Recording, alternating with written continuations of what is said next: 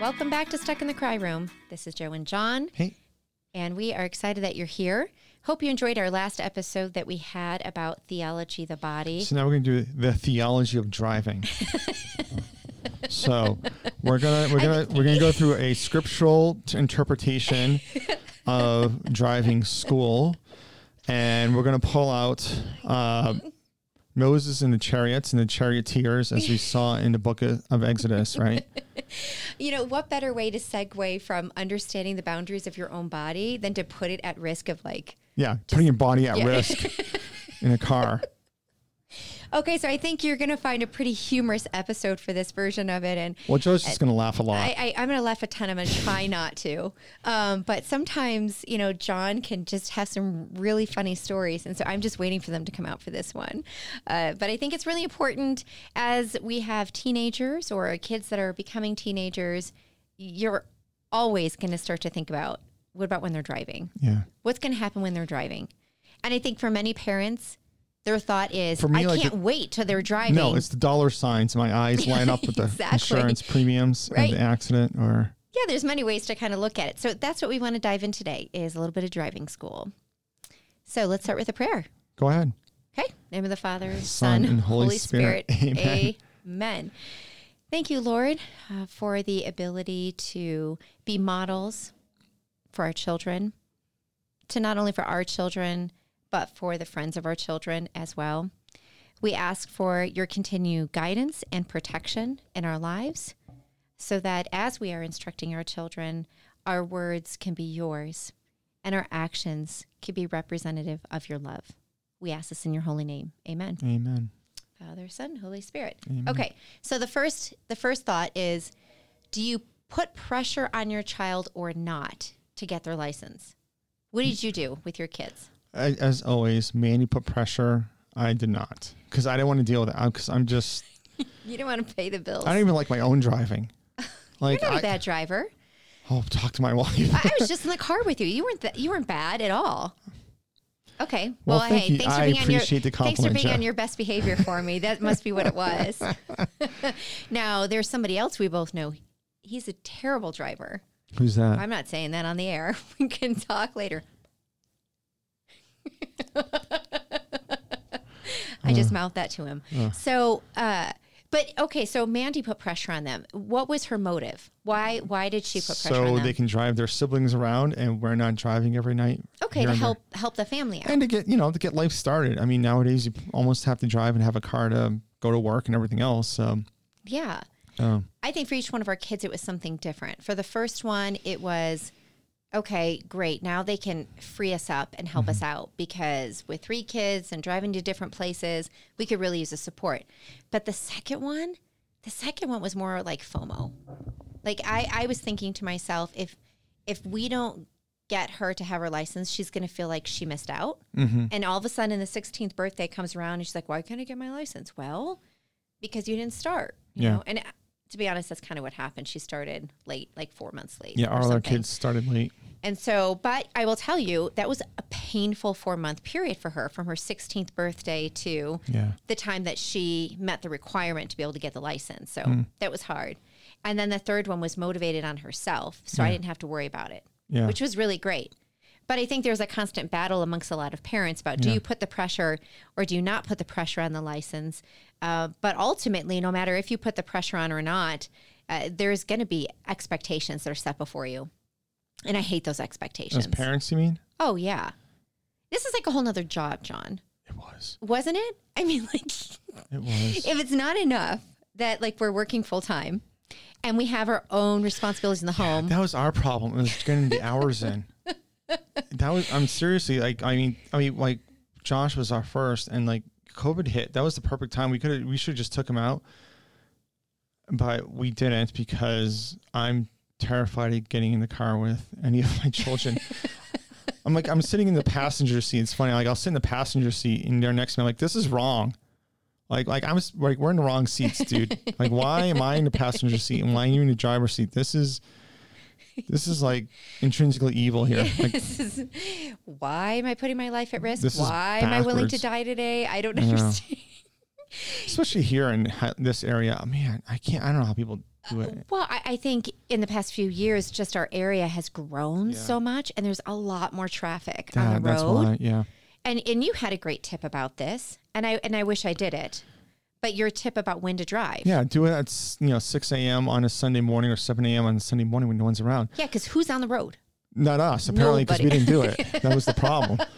So I, you know, since I work at the church, I work Sunday mornings, and every Sunday morning it's like 7 a.m. I'm going to work or 6 a.m. I'm like, oh, this would be the perfect time to have my kids Oh, drive. that's how it happened. Is like you thought. but I don't. But I don't do it. We do it on like Saturday where there's traffic and everything but else. don't- don't At least to start. I mean, eventually they got to learn how to deal with the traffic. Don't you think part of the reason though is we're just so exhausted already as parents? Like I was dragging Yeah. myself to yeah, mine it. was pure laziness. yeah, I definitely it was a sloth in me Yeah. for sure. That just did not want to do it. That's why I'm like, Mandy was like, oh, you know, here in Colorado, you come a driving instructor or you can do it yourself kind of mentality. And so Mandy wanted to save us money, which is a good thing because I'm very shrewd when it comes to money. This is one of the things I was willing to splurge on and just pay for an instructor. I'm like, $10 million? Here you go. Here. My life, Here's okay. my kidney. You can have my kidney. I don't care. If I don't have to be in the car. My house, here you go. Yeah. It is. It's so stressful. And I will tell you, John, this gray hair that is Yeah. coming in, Mhm. I have to dye my roots every month. I'm 45. You're 45. No, I'm 44. Okay. I'm 44. Oh gosh, that's really bad. I'm 44. Yeah. I should not have gray hair like this. You know when this really started to come? The third child. Yeah. This is the third child behind the wheel. Wow. That's what that is. It, Well, you're lucky because Mandy's been dyeing her hair since. you would think you better not say. You know, I, I, you would think it gets easier Yeah. with your children. Like the second one's easier than the first, and the third's easier than the second. But I will tell you, I've never prayed so hard as I have with the third one in comparison to the first one.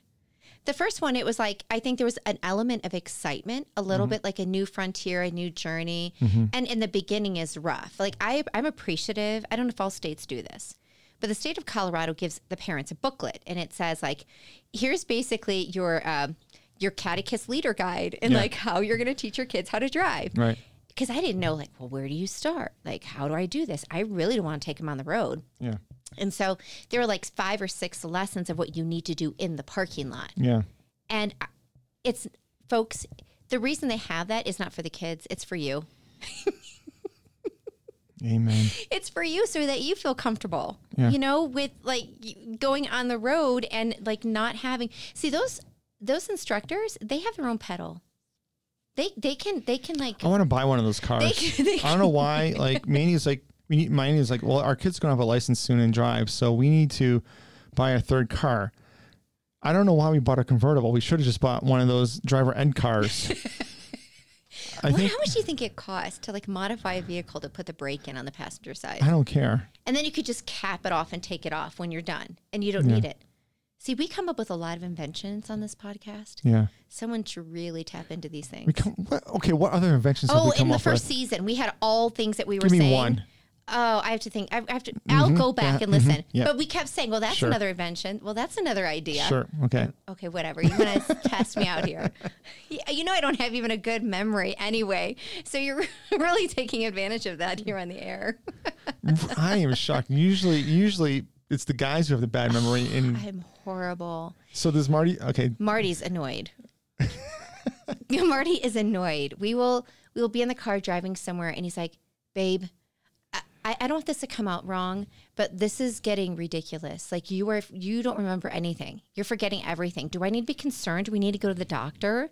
I, I can't help but think honestly, it's the stress of raising teenagers And driving them, and and driving them driving us.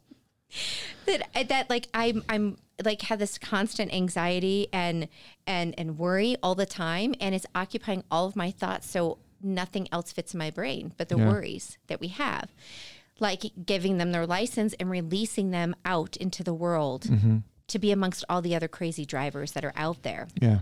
but I think that one thing that we discovered through the process is we learned a lot about ourselves as parents Yeah. And about who's a better teacher or better coach for these types of things. Yeah. What well, would you? depends on the kid. Yeah, tell Yeah. me more. Well, I, I don't know. I mean, it depends on the child and how they get along with. Which Mandy and I have totally different styles of teaching our kids to drive. And what are your uh, styles? Do you feel like you Well, first share? of all, we have different styles of driving. I drive like, and I drive. I'm trying to, I'm trying not to be demeaning or anything. We'll say very conservatively. She drives non-conservatively, Ve- very freely. much faster. She drives much faster. Okay. So if we need to get somewhere, she drives. we need, if we need to worry about putting gas in the car, I drive. Oh nice. Okay, so how does that affect who's coaching the kids? Well, we both we just for us it's just a matter of neither of us are allowed to be in the car at the same time because our poor kids will be like, "What am I supposed to do? Stop, go, stop, go, faster, slower." I think there is some Yeah, some truth Don't to have two parents in the car. I think yeah, oh, you know what? If there's like one piece of advice we can give, just don't do that. Yeah, Backseat drivers awful. And even when I'm in the I, I'm in the back seat, I can't help but speak up and say something. And then Marty would get frustrated. yeah. Joe, do you want? Do we need to switch spots? Do we need to stop the car? Do you need to come up I here? pray the Divine Mercy Chaplet. I think Josh was driving back from downtown Denver from the Archdiocese. I mean, it's like let him drive home. I'm like, and I, I poor Josh. Really for downtown? Yeah. And so I'm like, um, I'm gonna let's do the Divine Mercy Chaplet. I'm just going through those beads in the back, keep my mouth shut because I don't want to get him confused. And mom's Mandy's sitting in the front. See, that's the benefit of the instructor that you pay for. But I, Yeah. well, I you had to do this with Josh, didn't you? Like the six hours? Fifty hours. You No, mean? no. Well, maybe he just got his permit later. Um, with the age of my kids to when they got Yeah, their permit and their Do, he license, did it later, anyways. we we had to we had to go with six hours of an instructor. Uh-huh. no, we didn't have in that. addition to our 50 hours that we were doing as a family. Yeah. So I I didn't take her downtown. Like Well, I, this I was said, later. you know, this was like towards the end. well, I didn't take her downtown. Still today, I haven't taken her downtown. I allowed the instructor to take her downtown Yeah. because I thought all the one way streets. There's no way in heck yeah. that I am gonna sit there and like.